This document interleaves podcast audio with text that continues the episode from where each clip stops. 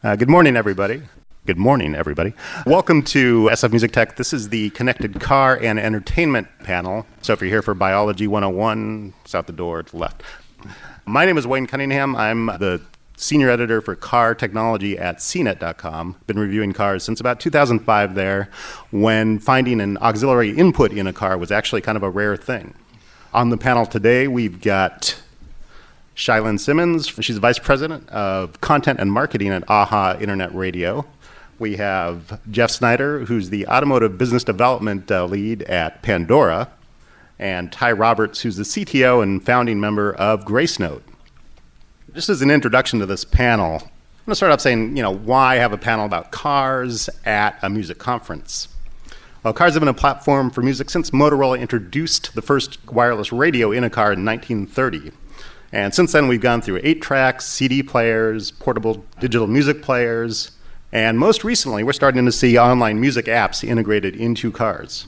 This trend is just beginning to happen, so it's kind of a wild west of development out there right now, and it seems like there's a lot of opportunity, and uh, the implementations are all over the place. So I want to introduce each of our, our panel members first, uh, let them talk a little bit about their companies and, and uh, what's going on.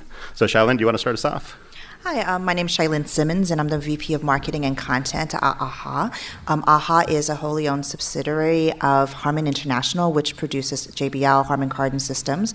Little known fact is that we actually produce a lot of hardware in vehicles, probably one of the number one producers of hardware in vehicles um, globally.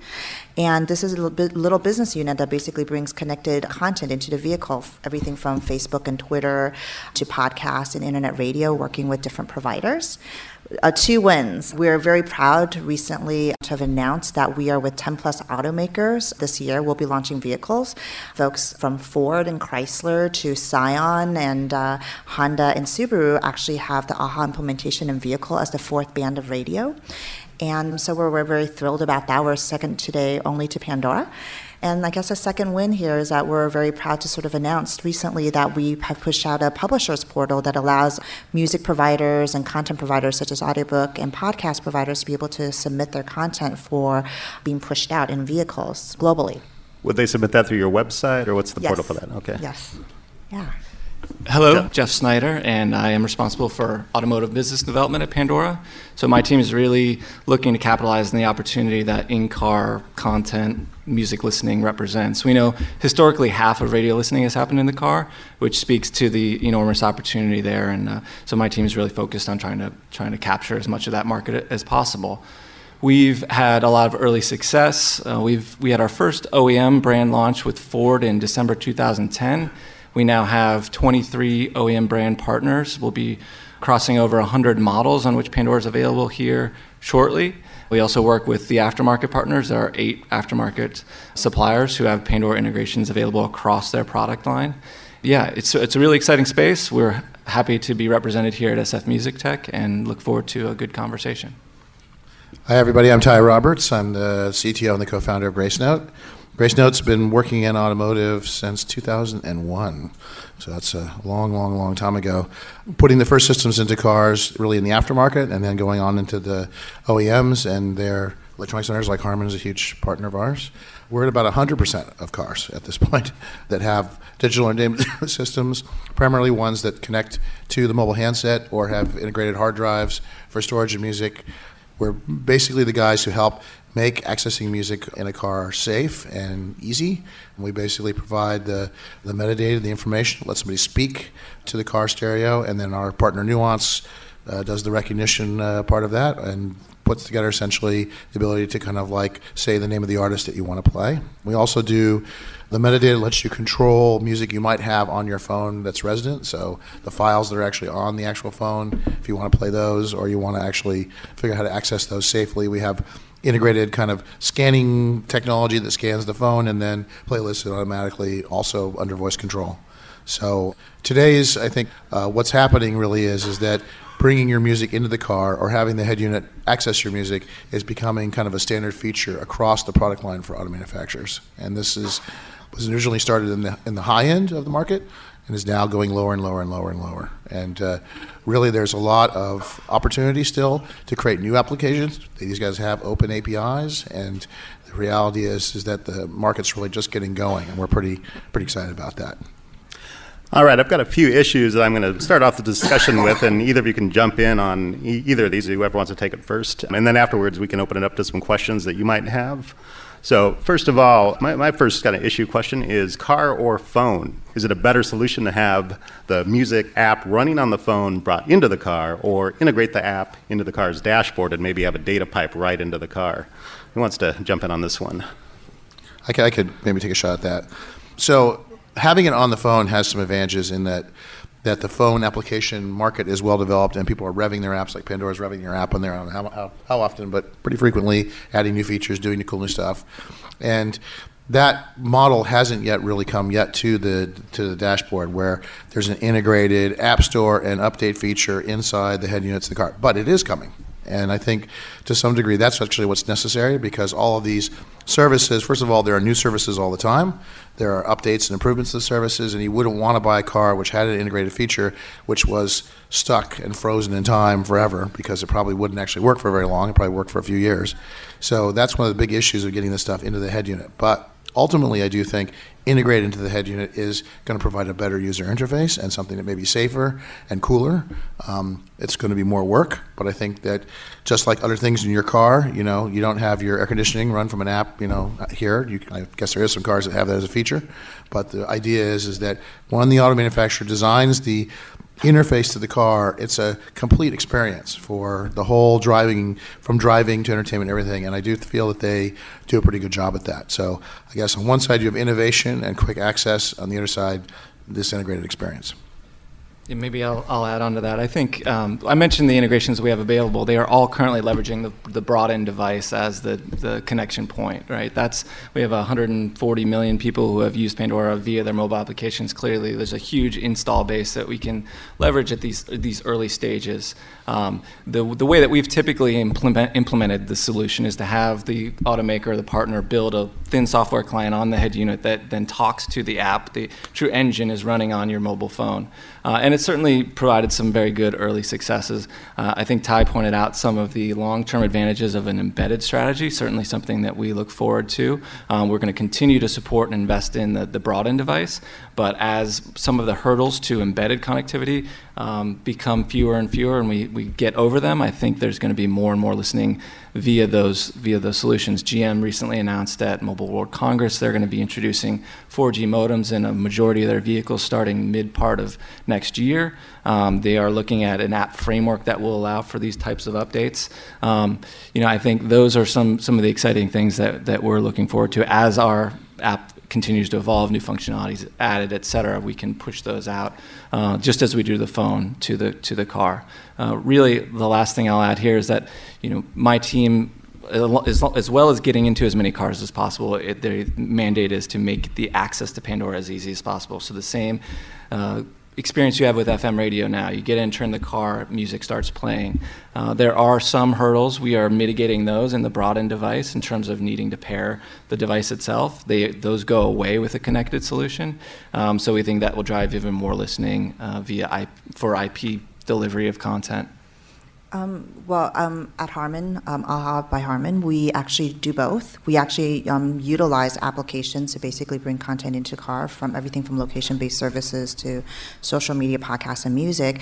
But we also work with automakers to have embedded solutions. But I think the big question is not so much um, for us. The the automakers control that user experience, and our experience is very similar to like Pandora, an FM AM experience. But I think the question really becomes um, consumer resistance.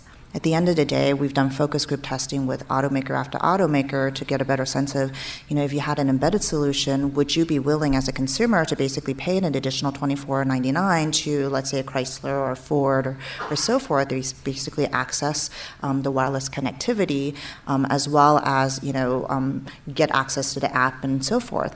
Um, but the reality is, is that most of the, the consumers, at least today, um, in the last two and a half years to three years, have not been interested in doing that um, focus group after focus group, their feelings are, look, I have connectivity on this. This is where I, you know, want to have one consolidated data plan. Unlike the unlike Europe, where you know most of those folks are running on GSM, we use CDMA, we use GSM. So, what happens if you actually use AT and T and you're in a car that basically only uses Sprint or Verizon? So now suddenly you're paying for two carriers. There's a lot of resistance on the consumer side to basically um, deal with paying multiple sort of services, and that's really where we see probably the barrier issue, less on the automotive side, less on our end, but more on the consumer in terms of adoption. And so until the you know the head units themselves have the capability to allow you to swap SIM cards, and so you could actually have one data plan that makes the car one of many of the internet connected things that's in your life. Um, the resistance is probably there more than anything else. I think. Uh, what about branding with your apps? When you're talking about if you have the app on your phone, somebody might not be aware that it works with their car. Whereas if they look in their car's head unit and see, oh, there's you know the Pandora app is an icon right there, or you know whatever uh, music app that, that, might be there. Um, where, where do you fall on that?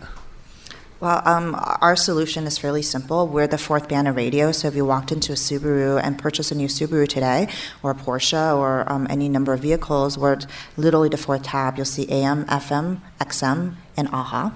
And so AHA is the connectivity that brings you basically um, a whole host of different content. And so from automaker to automaker, if, so long as you see that tab there, you should know that you could carry your content and keep listening from vehicle to vehicle. So that's, um, you know, for us, we're much more of a service brand than anything else. Um, folks who actually, you know, utilize our service are not really seeking AHA per se. Um, they're looking to access Rdio or they're looking to access, um, you know, a different type of music services or podcasts, the brands that they really resonate with. And we're just sort of expedient. Um, the sort of a little marker to say like, yeah, you could listen from car, um, car maker to car maker and aftermarket to car. So. We, we have a, I think, similar interests, a bit more vested in our brand specifically. And I think, um, as much as I'd like to take credit for the existence of a Pandora app icon in, for instance, all of the Honda Civics or CRVs available on, the, on dealership lots now, I think there's also been recognition by the automakers that they, there's pull from the consumer side. They want access to the services that they're using now. We benefit, my team benefits from the leadership position that Pandora plays in the marketplace. So, so they certainly want to provide these services to their, to their drivers and they want to use it to help sell more cars. Uh, Pandora can help satisfy that need. So, as Chia-Lin mentioned, sort of AM, FM, that's also an objective of, of ours to make Pandora not put it in an apps folder or subcategory, to make it an actual audio source. So, as you're cycling through, uh, you can have access to Pandora and all of the stations that you've created and cultivated, whether it's on the web, on your mobile device, or increasingly now on the car. I think actually one of the, the big things is actually what you were mentioning about is the marketing benefit of having the car company market those services. Pandora did definitely benefit from that.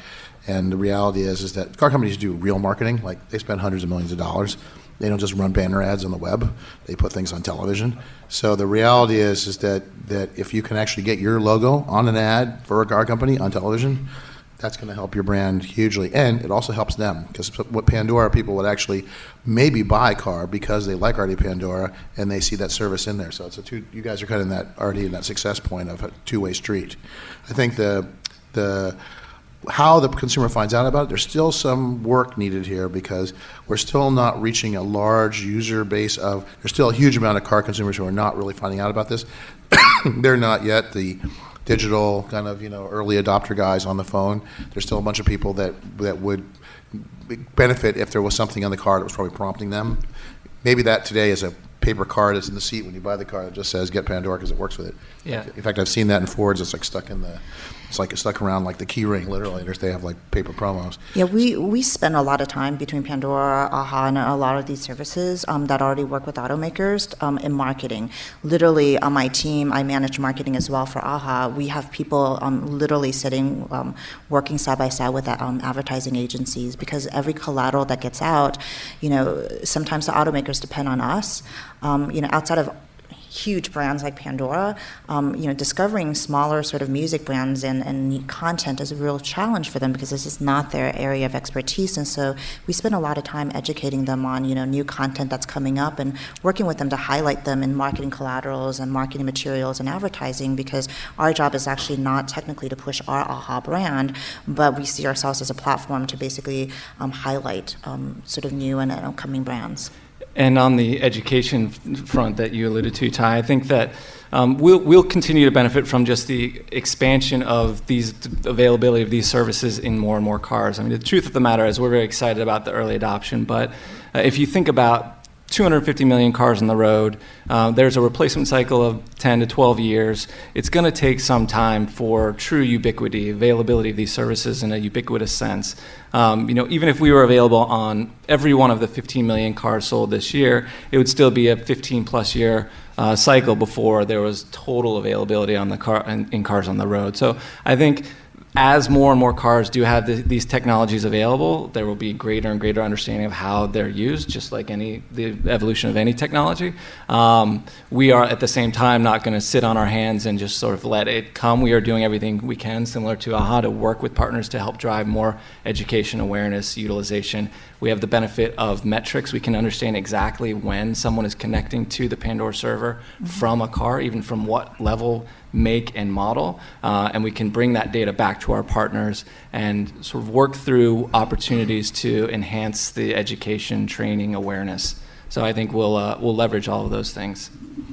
Uh, quick question for the audience here: are, are, you all hearing us all right? Do we need to speak up or anything like that? Good. Great. Thanks. Um, okay. Second issue here is uh, working with automakers. Automakers are huge billion-dollar companies that have been around for 100, like 100 years. Um, you're all startups. Uh, so, given the size of automakers, how difficult is it to find a relevant department or contact within an automaker to start working with them? And uh, how, and, and, also once you start working with them, how long does it typically take to see your, your technology implemented in the car? I'll tackle this one. Um, so it's a, it's a little bit challenging because the reality is is that you know the folks who manage um, this sort of service you know they're embedded in the planning departments and typically the planning departments you know may reside in Japan for example for Japanese automakers. And so it's literally trying to get to the right country to find the right planner to basically deal with um, product life cycles that you know begin potentially anywhere between three to seven years and so it takes a while to get into vehicles. It takes a while to sort of plan this. What you're seeing in terms of fruition now, from on behalf of sort of Pandora, AHA, and a lot of us, um, is a culmination of multiple years of sort of development work and um, planning and business development um, lead to, to get that done. And so it does take quite a lot of time. Um, however, if you look at Ford and you look at Chrysler, a lot of them are actually opening up um, new programs that's available for um, startups and, and apps. And so that is getting a little bit easier and easier as they make these things public.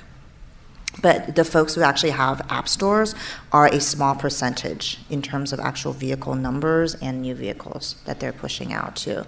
So, um, you know, I think it's a real challenge as a startup to basically find the right people, but also um, getting yourselves in a very small subset and, and supporting those automakers are extremely challenge, challenging. And they're not in a beta world that we all live in today. Um, there's no betaing.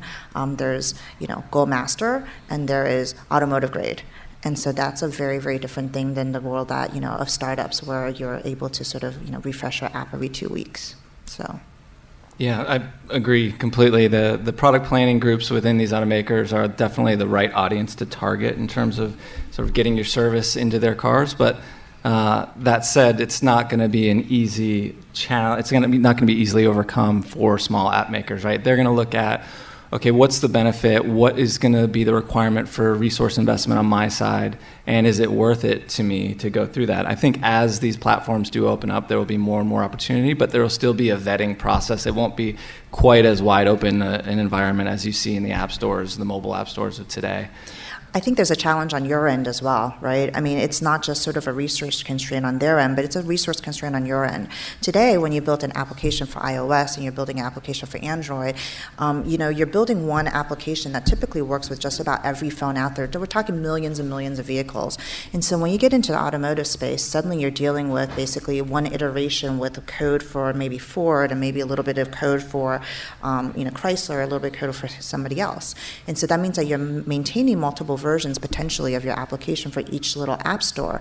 From a resource point of view, the volume that you're experiencing there as, you know, Geoff has mentioned is minuscule comparatively. So what you're really looking at is how do you basically place a chip in terms of getting into the emerging market of connected vehicles, but still expend your resources wisely, you know. And so you, it's a little bit of a resource management on your end as well because it's not just sort of, you know, even if you wanted to, this is a really great bet, right? Yeah. So even even well, I don't want to say even Pandora, but as a market leader, certainly in internet radio, and uh, as someone who is a company that's truly invested in delivering our service in the car, even for us, there are uh, resource considerations in terms of what we pursue for in-car integration. Uh, we benefited uh, certainly from being there early and developing technology that can be leveraged across automakers. So we actually developed a proprietary API that allowed these automakers to build applications themselves that would connect to the mobile app on the phone.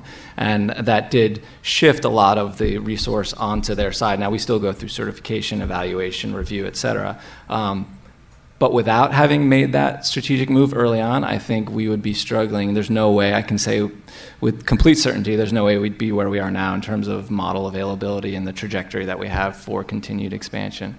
Yeah, I was going to say the, uh, the other, there are a couple other ways to get involved. Um, so Ford it does have an open kind of API platform, but like you're saying, none of them have a thing where you can just make the app, put it in the app store, and then it works in the, in the car. So in other words, every automotive connected app is certified by, to some degree, by an automotive manufacturer. It's not completely open. You can get access to the APIs.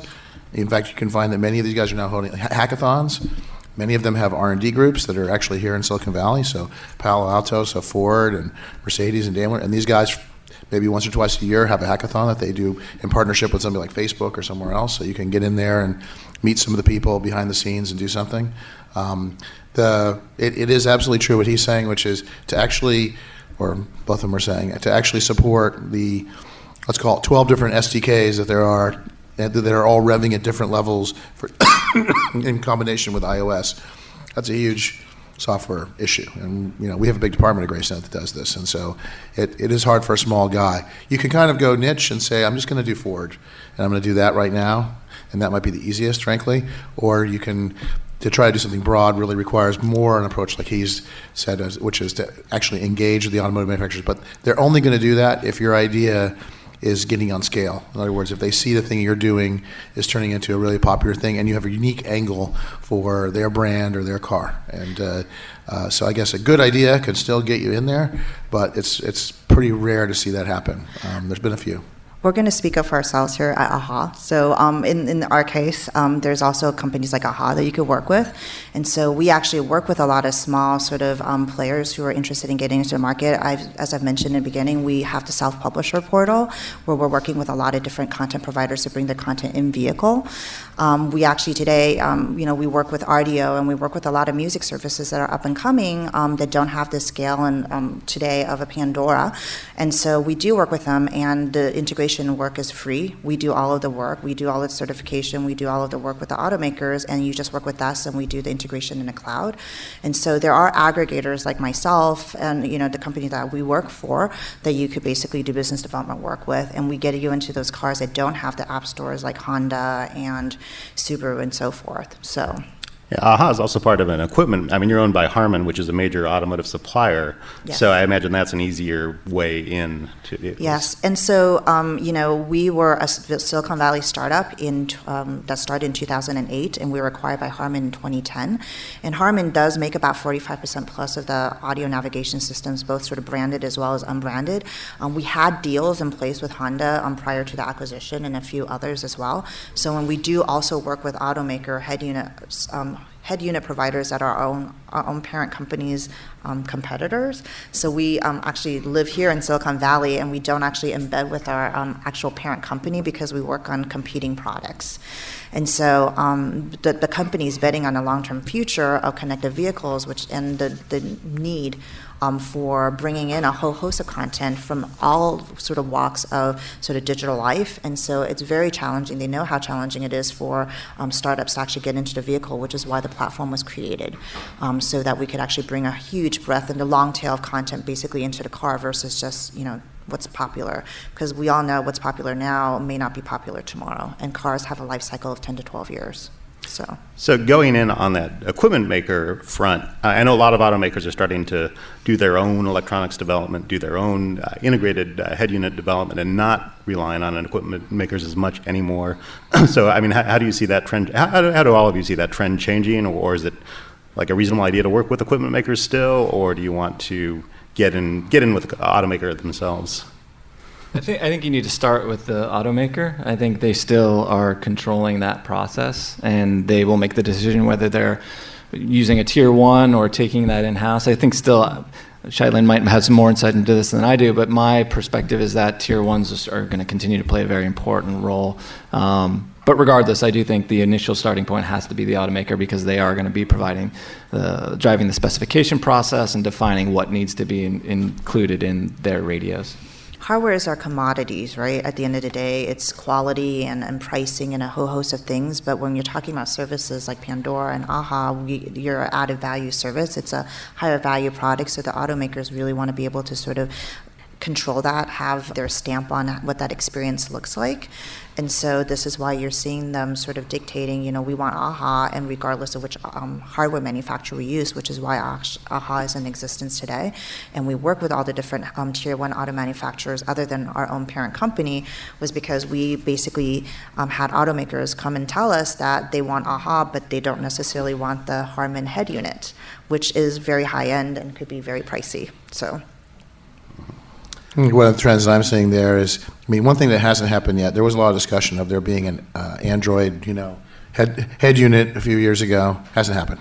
Okay, and part of that is to actually build something that runs inside of a vehicle. Like you shouldn't have to reboot your car. Okay, like like you know, probably many of us have cars. Like, what's the last time the radio like crashed and like you saw it black screen? Doesn't happen partially Harman, when they do do this stuff, it's not just their hardware platform, it's an embedded operating system that's there that has fault tolerant kernels, it has memory management that doesn't let apps that are running on there escape and wipe out other apps, and there's a lot of work done to make sure there's absolutely no memory leaks. That's why it doesn't rev a lot, because when you do that, you introduce those kind of risks.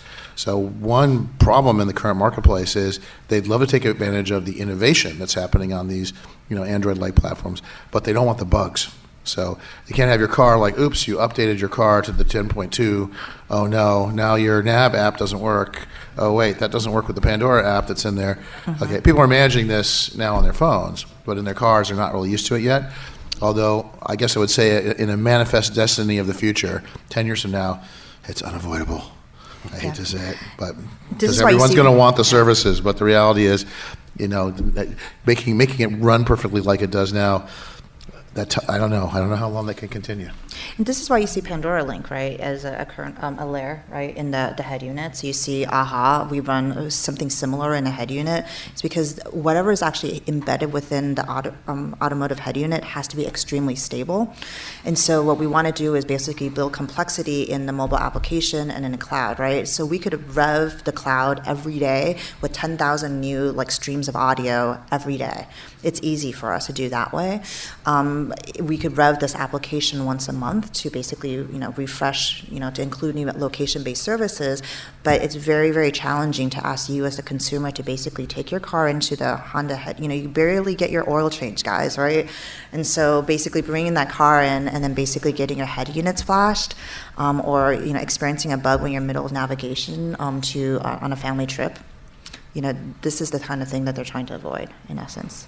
However, if you look at the new Tesla, it's the future. Future of Tesla. It's basically updated apps. I think your app might be the first integrated app in that thing. It's not. It's not ours, but uh, okay.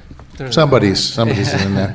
Um, so, anyways, so but but the reality of that is, so that that is a little bit more futuristic, and whether or not they can make that reliable or not, I don't know. But I guess I would say that that the beautiful user interface that's possible now. I mean, the new vehicles that will be coming, the entire dashboard. I mean, it's like a curved, full color, you know, bitmap display. So, and yes, there are safety issues, which we're going to talk about later, but that and then the other parts of the car and the lighting system of the car is all fully integrated into a whole experience. And so, what you can do with that, with clever software and wonderful design, is amazing. It'll be hard to push all of the all of that out to here. So the reality is, some things will be out here, some things will be in there. It'll be very. That's and, and what's interesting is, and I think actually Ford would probably say this they're becoming a software company because this is all about software. This is why Apple did so well. It's all about software. So, you know, it's going to be very interesting to see what happens. Yeah, I agree. I think that, and this goes back to our earlier point about brought-in versus built in connectivity. I think there are challenges that exist to current adoption of, of embedded connectivity, but I think that we're going to see those start to fall. Um, if you look at multiple data plans, for instance, I, GM has not announced with respect to their relationship with AT&T how they're going to manage the data plan, but they've hinted that there would be some opportunity to share the car as a device on your current plan. Um, I, there still needs to be more flexibility. Like, what if you don't use AT&T? Then you're still stuck there, right? So, uh, do the chipsets evolve so that they support multiple carriers? Are there dynamic switching between those things? I think all of that I think the consumer demand and the opportunity, and quite honestly, the opportunity that it would represent for the OEMs, will drive innovation that will address some of the challenges that we have to truly built-in connectivity being the de facto standard. Yeah, I mean, we we Gracenote participated in a kind of car of the future. It was at CES this last year. So you know, Mercedes built like the dash of the future, and it was a full bitmap dash, and it was really amazing what was actually in there. And of course, real-time traffic information, but real-time traffic information from the other cars that were in front of you, not from like a server, like the guy that's like 100 feet in front of you goes, wow, it's jammed right here. So the reality is, is that just even seeing that kind of functionality to really would help drivers and even make it safer. Some of those things will actually inform the braking system in your car that something's happening, and or at least like, hey, you pay alert, pay attention, like the cars in front of you are stopping. So some of those features will be valuable enough, I hope, eventually to convince to get over the kind of I'll call it the connectivity gap, which is really uh, what's going here. And then I think clever applications, you know, stuff that lets people really enjoy their car. People love their cars. I mean, I realize that's not great for green and you know mass transportation, but they do love them. And in fact, these services and integrating them in a safe way and making it even easier to get where you're going and safer and more fun, like that will be very compelling. Um, I want to kind of go to a higher view right now and take a look at the development of cars. We, have had uh, we've seen eight tracks coming new in cars. We've seen cassette players. Uh, I don't know if there's any new model you could get with a cassette cassette player anymore. Um, so this question or this issue is: so when does the CD player go away? When do automakers drop the CD player? And another point from what we were discussing uh, just before this whole panel started is: uh, when does broadcast radio go away? Ooh. Well, I can take the CD player one. So, Grace, Gracenote does CD recognitions, and we've been in those cars since 2001 doing that. Um, and we thought, actually, at our company, that they would go away because we were like, well, people won't need to do this. But it turns out that, in fact, people still have CDs. And in fact, there's a whole broad range of consumers all over the world. And in fact, if you look at the record companies, still globally sell 60% of their music on CDs. Okay, so yes, I know we're all here in Silicon Valley, but those cars happen to go to Brazil, you know, and people down there may still play CDs. And hate to say this, older people still play CDs, and younger people still play CDs. So the reality is is that there are that there are some, I think, use cases which will continue on for now. We're we're getting designs, and we're you know Gracenote's part of these hardware platforms, so we're seeing seven, years out, still still there. Um, the newest functionality is not to have the CD uh, ripping in the car, but what happens is the CD you put it in, it just looks it up in our database and then creates a playlist on a music service of the CD, and the user can take the CD out. They don't even know that it's a playlist now. So that's a great function, and uh, and for onboarding people who are not yet digital consumers, if they were to put the CD in and then it came up with a thing on the screen and said, "Hey, would you like to memorize this as a playlist on Music Service X? Click here to subscribe." That might be very beneficial. So we're we're looking at those kind of uh, product offerings. Not popular to say at the music conference here, but I used to work at a company called Audible, which is about downloadable audiobooks. And so, surprisingly, you know, that's a huge, huge. Cars is basically where most people listen to their audiobooks. And as much as I spent majority of my two and a half years there trying to get people over the, the chasm of listening to audiobooks on downloadable media, um, a lot of my customers who are a little bit older also still listen to things on CDs, and this is why it's still challenging to take that particular medium away. Um, that's not to The say the cassette that, tape has gone away, though. We have gotten Yes, and that's well, I and, until two and a half years ago. Actually, until two years ago, I still had a cassette player. Surprisingly, um, but yeah, it, it is starting to go away, and I think that you know, as each industry, each content industry starts to get more acclimated on an idea of basically digital delivery, you'll see a lot more of those formats being delivered in digital. But audiobooks, it's 16 hours. It's kind of you know, it's different than delivering five hours worth of you know. But what's really coming of into the car is the turntable, because vinyl's back. So By the That way, has existed before. I have a great picture of actually a turntable in a car that I found somewhere on the internet. It was great. So it was an RCA product. Maybe uh, getting to the, to the FM question you posed, I think th- there were some reports that came out uh, I don't know, in the last few months about automakers, even as, as soon as the next few years, removing uh, FM radios from their cars, which I think. Uh, I think the death of FM radio is, is greatly exaggerated. I think it's ridiculous to think that we'll see any removal of uh, FM AM tuners in the, in the near future. Um, that said, I do I do think it's inevitable that IP-based delivery of content is the future. That's where things are going, and it's true. Certainly true for Pandora. We we leverage I, the very nature of the internet allows us to provide our service, where you have this one-to-one communication. You're creating and cultivating your own experience. Certainly not available via the broadcast model, where it's just sort of the one stream being delivered to anyone who's within broadcast range. So it's certainly a big part for our future, but I think it's also true for the broadcast radio players as well, whether it's delivery of their streams via IP uh, or looking at them looking at other services similar to to the ones uh, that Pandora provides. So I think the FM will continue to be there. Um, but over the long term, I just think you'll see the, the shift, the concentration of listening shift to IP based content. And we're talking about automakers um, globally, and I mean, as much as we live in North America, um, we're talking about you know automakers deal on a global, and so you know the infrastructure here, believe it or not, though we all complain about it, even here in Silicon Valley, um, you know it is more robust than in other locations. And a lot of what we do at AHA today is we work with folks globally. You know, we deliver services, both you know location-based service products as well as music globally, and getting through the buffer zones in sort of the European market just becomes a challenge. And so AM and FM and, and all of those sort of um, broadcast spectrums are still a little bit more reliable. Um, but you know, agree with Geoff that I mean, we del- you know we actually have to deliver content that is available for music that's you know licensed for France but not for Germany. And we actually, the minute that you actually cross the border, we throw a beacon out and we say, oh, sorry, you can no longer listen to Lady Gaga now that you're in Germany. So we do a lot of geofencing and targeting um, based on IP and location. Um, we'll continue to do that, and that's what's going to sort of change um, how one looks at FM and, and content delivery. But at the end of the day, you know, we're very pr- like privileged to sit here um, in very sort of um, you know rich media area with a lot of great infrastructure, but most of the world isn't like this, and most of the car makers are very interested in emerging markets, and they they aren't planning to abandon AM/FM anytime soon. I still think you're going to need radio where there's not connectivity, and so there's still not going to be connectivity everywhere. If you drive around, you know, even in the state of California, as soon as you leave certain areas, or, for example, where my office is in Berkeley, where they won't put up any cell towers because they think they're evil. Um, so in connect- connectivity-free zones like that, you know, the radio does work. There's also safety issues. You know, like you need to be able to like turn on the radio. If we ever have a real natural disaster here, like the earthquake in '89, guess what? Cell phone network, throw it out the window. Turn on the radio. So it has to be there. Yeah, that's a good point.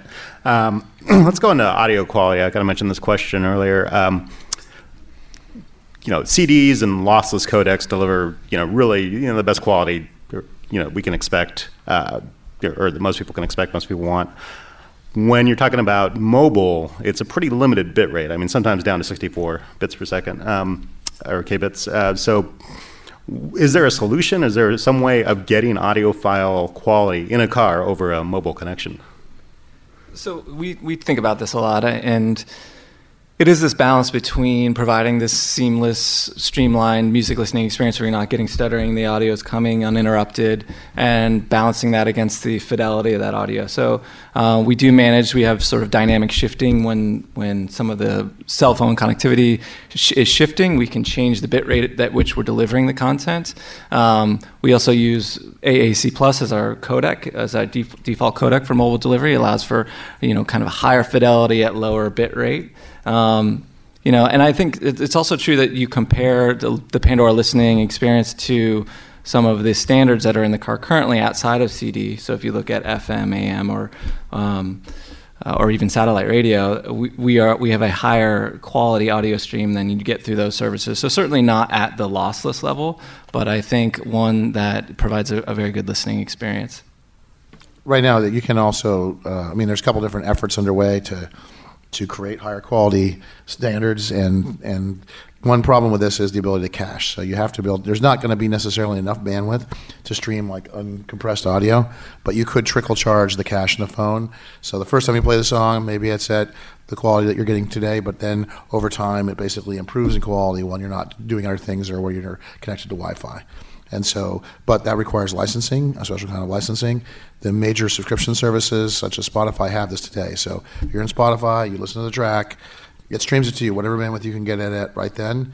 But if you set it to high quality or extreme quality or whatever, it'll cache it when you have the bandwidth to actually do that in the background. And the next time you play it, it'll play it from the local cache and play it high quality. Now, it's still not lossless.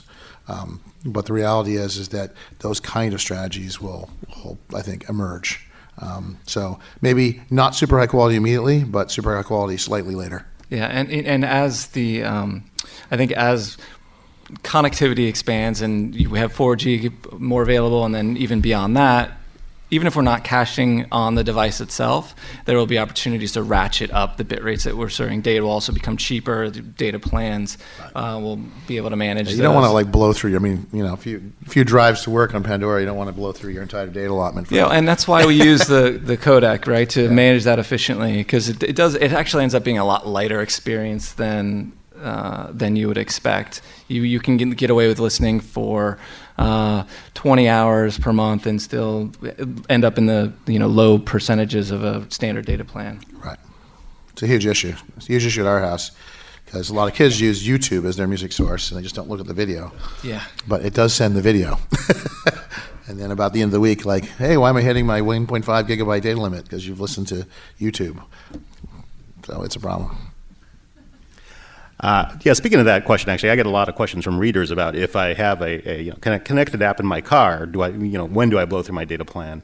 Is there any push from you guys or from any quarters you're aware of to get the, the providers, the, the, the data carriers, to uh, have have larger bandwidth or you know greater uh, uh, data limits for their plans, you know, above the normal two gig per month? So there, there was a lot of attention, certainly internally and externally, paid when the, the all-you-can-eat data plan started going away. Uh, we wanted to watch very carefully to see if it was going to have any impact on our listening.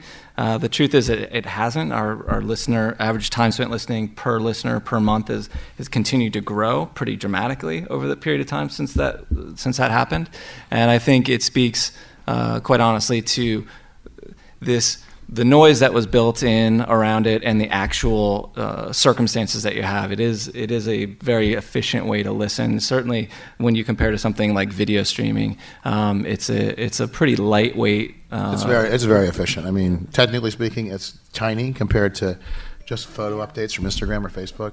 Mega, like you know, people just blowing through photos and those things, and those are huge. So. So it's not that that's blowing through your. If it was Pandora was causing you to go over the day limit, I'd be very surprised. Yeah.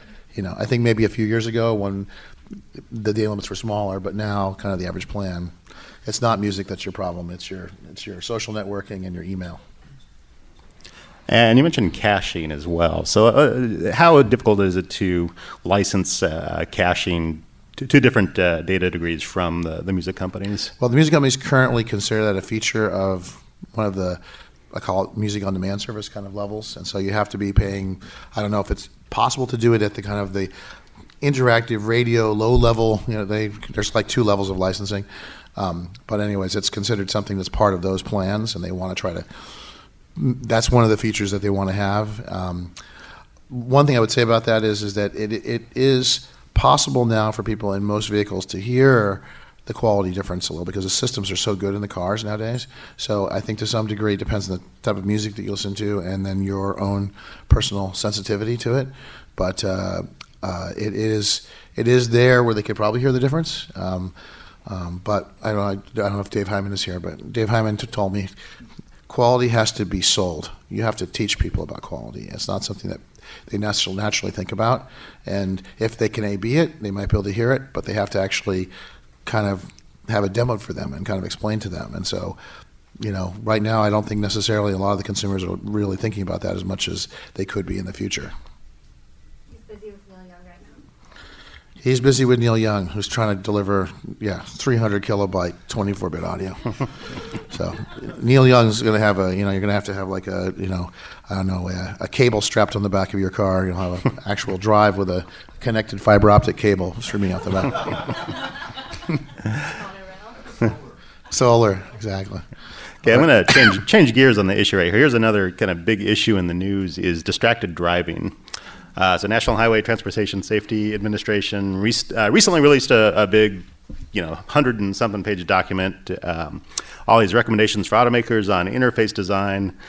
they said things like there shouldn't be scrolling text on a display. There shouldn't be more than 30 characters, you know, on, on a display because apparently a driver can't register that much, you know, in a quick glance. Uh, they also don't think there should be pictures such as album art on a display. So how, how do you deal with uh, these sort of NHTSA recommendations, and how, how do you make a, a what, do, what do you consider a safe interface for uh, music in a car? We consider a safe interface a completely black screen where there's absolutely nothing to look at, and it automatically identifies what you want to listen to completely through through mental waves. Through mental, to, yeah, exactly. the, the problem is is that that it is absolutely true that driver distraction is a huge safety issue. The problem is this is a distraction. So unless you're going to somehow get this out of my hands, anything you don't let me do in the car, I'm just going to do here. So um, and this is there are lots of articles about this now. People, you know, and maybe the, uh, Harman can talk about this. Nav systems in new cars lock out when you're driving. You can't put an address in while you're driving unless you do it with the voice, which is very frustrating, possibly. Um, especially if your voice isn't one of the ones that works well with the recognition system because you have an accent or it doesn't really work with your voice for whatever reason. Um, and so, so in that case, you just say, "Screw it! I'm going to use the phone," and you just start putting it into Google or whatever. And uh, uh, that's an example. You know, the problem really is there's all kinds of pictures, there's all kinds of text, there's everything in the universe on this thing. And yes, it's against the law, but if you drive out here on the street, I guarantee you, every third car, someone's holding this in their hand. So it's what are we going to do about that? I don't know. It's a huge social issue. Yeah, we, we want to get in, we want people listening in the cars all the time, but we want them doing it safely. And to this point, we've relied really on the automakers who have these huge teams they dedicate to driver distraction, driver workload. They've actually worked with NHTSA in defining what those guidelines look like. They're the ones who really are the experts in terms of designing what the user interface looks like. Um, and we've certainly benefited from, from, their guidance and their direction in, in creating those interfaces for the car. Uh, Pandora also benefits from being, uh, even from the beginning, when the service was based on the web and now on mobile uh, primarily, it's it's a, an incredibly powerful but incredibly simple tool. So really, it's a, a pretty limited subset of features, functions that you want available. It's the ability to pick your station, a thumb up or thumb down a track, skip a skip a song. Um, so I, I, do think we benefit from that, but we also benefit from the ex- expertise of the OEMs. Well, as Harman, you know, we we work very closely with the automakers, and the reality is, as a fourth band of radio, one of the major concerns that we have is around, you know, ensuring that the AHA experience. Um, we render everything into a AM FM like sort of um, um, user experience, and we and the, the automakers control what that user experience looks like, and typically they look like an AM FM. So literally, if you use the social media channel like Twitter or Facebook, it literally will read your Facebook postings to you and allow you to retweet one click or um, you know Facebook check-in um, on one click. But you already do one click on a navigation system in your vehicle, and so we really pride ourselves in terms of working with the automakers to basically not um, put too many steps into a user experience in vehicle because the reality is is that I think that's just a very challenging sort of way to do, um, you know, car driving at 60 miles an hour. That's not to say You only have like two seconds, right? I mean, how long do you? Exactly. And all that's all it takes. And you know, we could I mean as a platform, we not just deal with music, we deal with podcasts and location-based services and social media. So the question then becomes, you know, how do you, you know, when you look at basically bringing content from all over um, the internet, how do you basically make those things safe in a vehicle? Today you will not see us doing things like OpenTable because the reality is is that there's practically no way on our end that we've looked at to make OpenTable AM FM like experience. I'm just being candid, right? I, I know that it exists as a car implementation. I've yet, and I've talked to them, um, I've yet to figure out how to make that happen, and which is why that service is not available on the AHA platform. And so until we could actually figure out, like at least we could get us into the minimum standard, what we're already seeing in vehicles today, which is one touch navigation, um, one click thumbs up, some of these sort of related issues, or rendering social media to be read to you, um, and be able to voice speech, input speech control. That's the only or way. speech control. Um, and speech control easily, again, to your point of being able to capture, um, you know, how you speak easily, um, then we're not going to be providing that, you know, external services that actually will make it makes things a challenge. NHTSA is a standard; it's not law, and so um, I think the question really becomes, you know. Is the genie already out of the bottle, and are they trying to regulate something that's already out of you know the that's already sort of out into the wild. I mean, you've got AM and FM, you know, station managers meeting in, in the NAB talking about how they're going to standardize pushing album art into the car for AM FM. And so it's not just a question of digital media being pushed in, but it's literally even now for FM and AM stations, they're trying to push in metadata as well.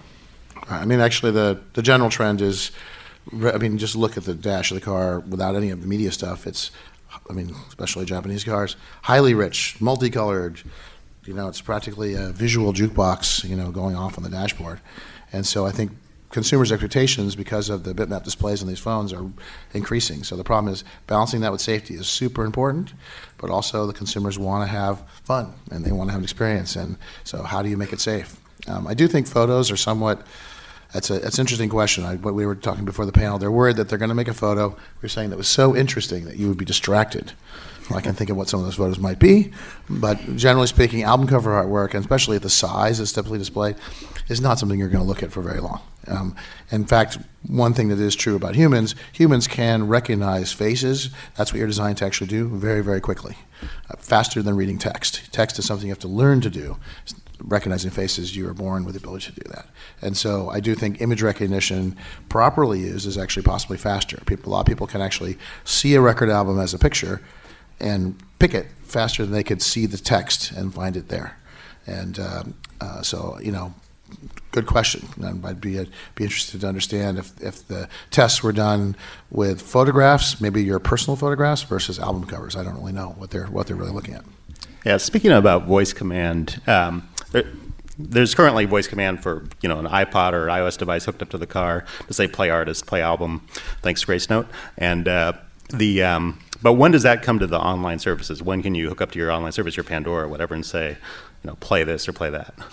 Yeah, so we, we we've been watching this, and um, you, you, certainly the mobile OSs provide pretty good voice rec right now. If you look at the Android and iPhone platforms, um, we're certainly interested in having access to lower levels of the API for that. You can launch Pandora using the built-in OS in the handset.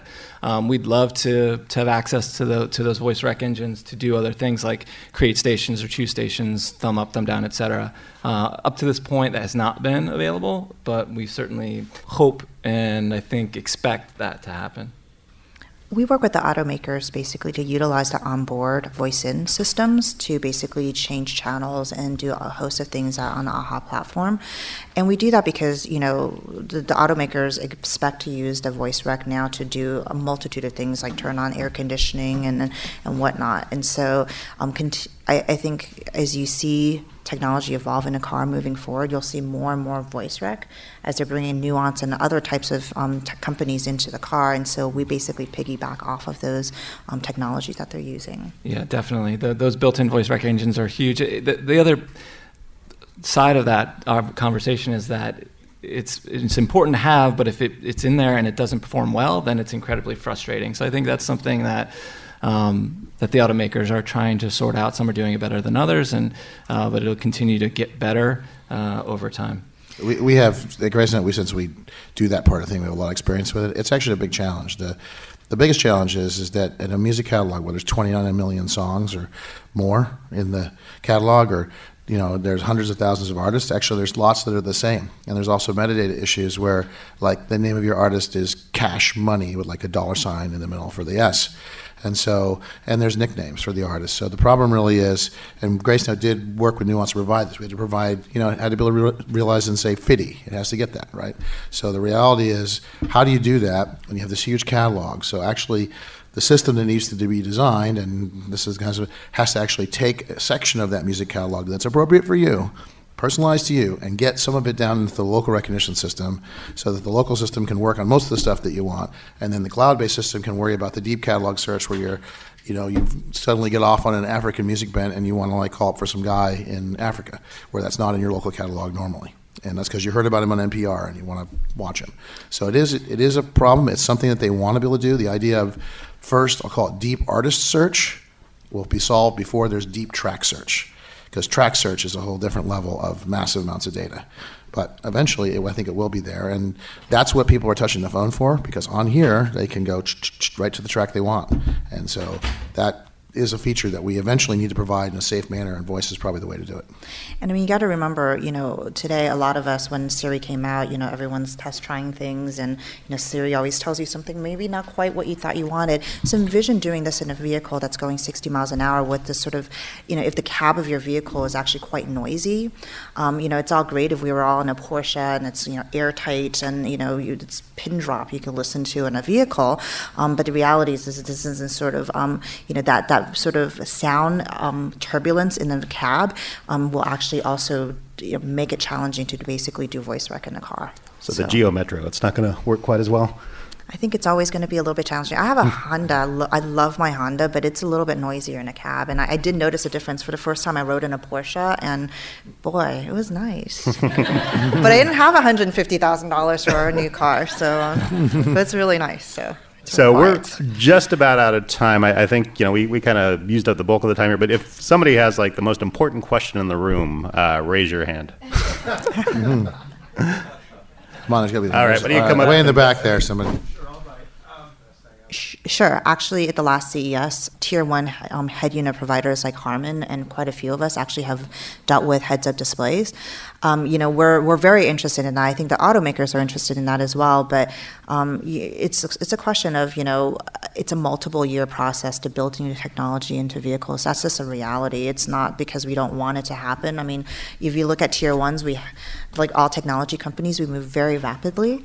Um, but you know, building a car is a cascading um, engineering model. It's not a Scrum model, and we all work in Scrum here, right? And so it, it sprints are fast. Um, cascading waterfall models for automakers is three to five years. So, and we're just seeing really the introduction of that type of technology now. It's going to be awesome in 2020. I, I, I, saw I saw the displays um, at the Harman, um, you know, room. It, it, looked really cool. It was a very minority report. So, yeah, I think one thing about the uh, head-up displays, I think they probably will concentrate on things like navigation and more crucial information first beyond what safety issues, like it shows you a person in the distance and that kind yeah. of stuff. Yeah. Uh, but I've seen some cool displays with augmented reality too, where yeah. they show you know your, your street name kind of listed on buildings uh, mm-hmm. that you're driving by. It's very cool. Right. But you know, I think the best thing is when the Google car lets you drive automatically, then we can do all the stuff that we really want to do. Yeah. Mm-hmm. Absolutely. At that point, I'd be willing to support the. I just got back from Japan, and, and at that point, I'd be willing to support the live TV feed that they have going into the cab driver's car when the cab driver's not That's actually perfect. there. Yeah, no, exactly. I'm going to have an integrated performance stage in my car. It's going to be fantastic. All right, I think that's pretty much all the time we have for today. Uh, thanks, uh, Ty, Geoff, Chia-Lin. Yeah, thank you. Thanks. And thank you all for uh, coming to the first first panel on a morning right after Memorial Day weekend. Yeah, thank you guys for all coming out. That was really appreciated.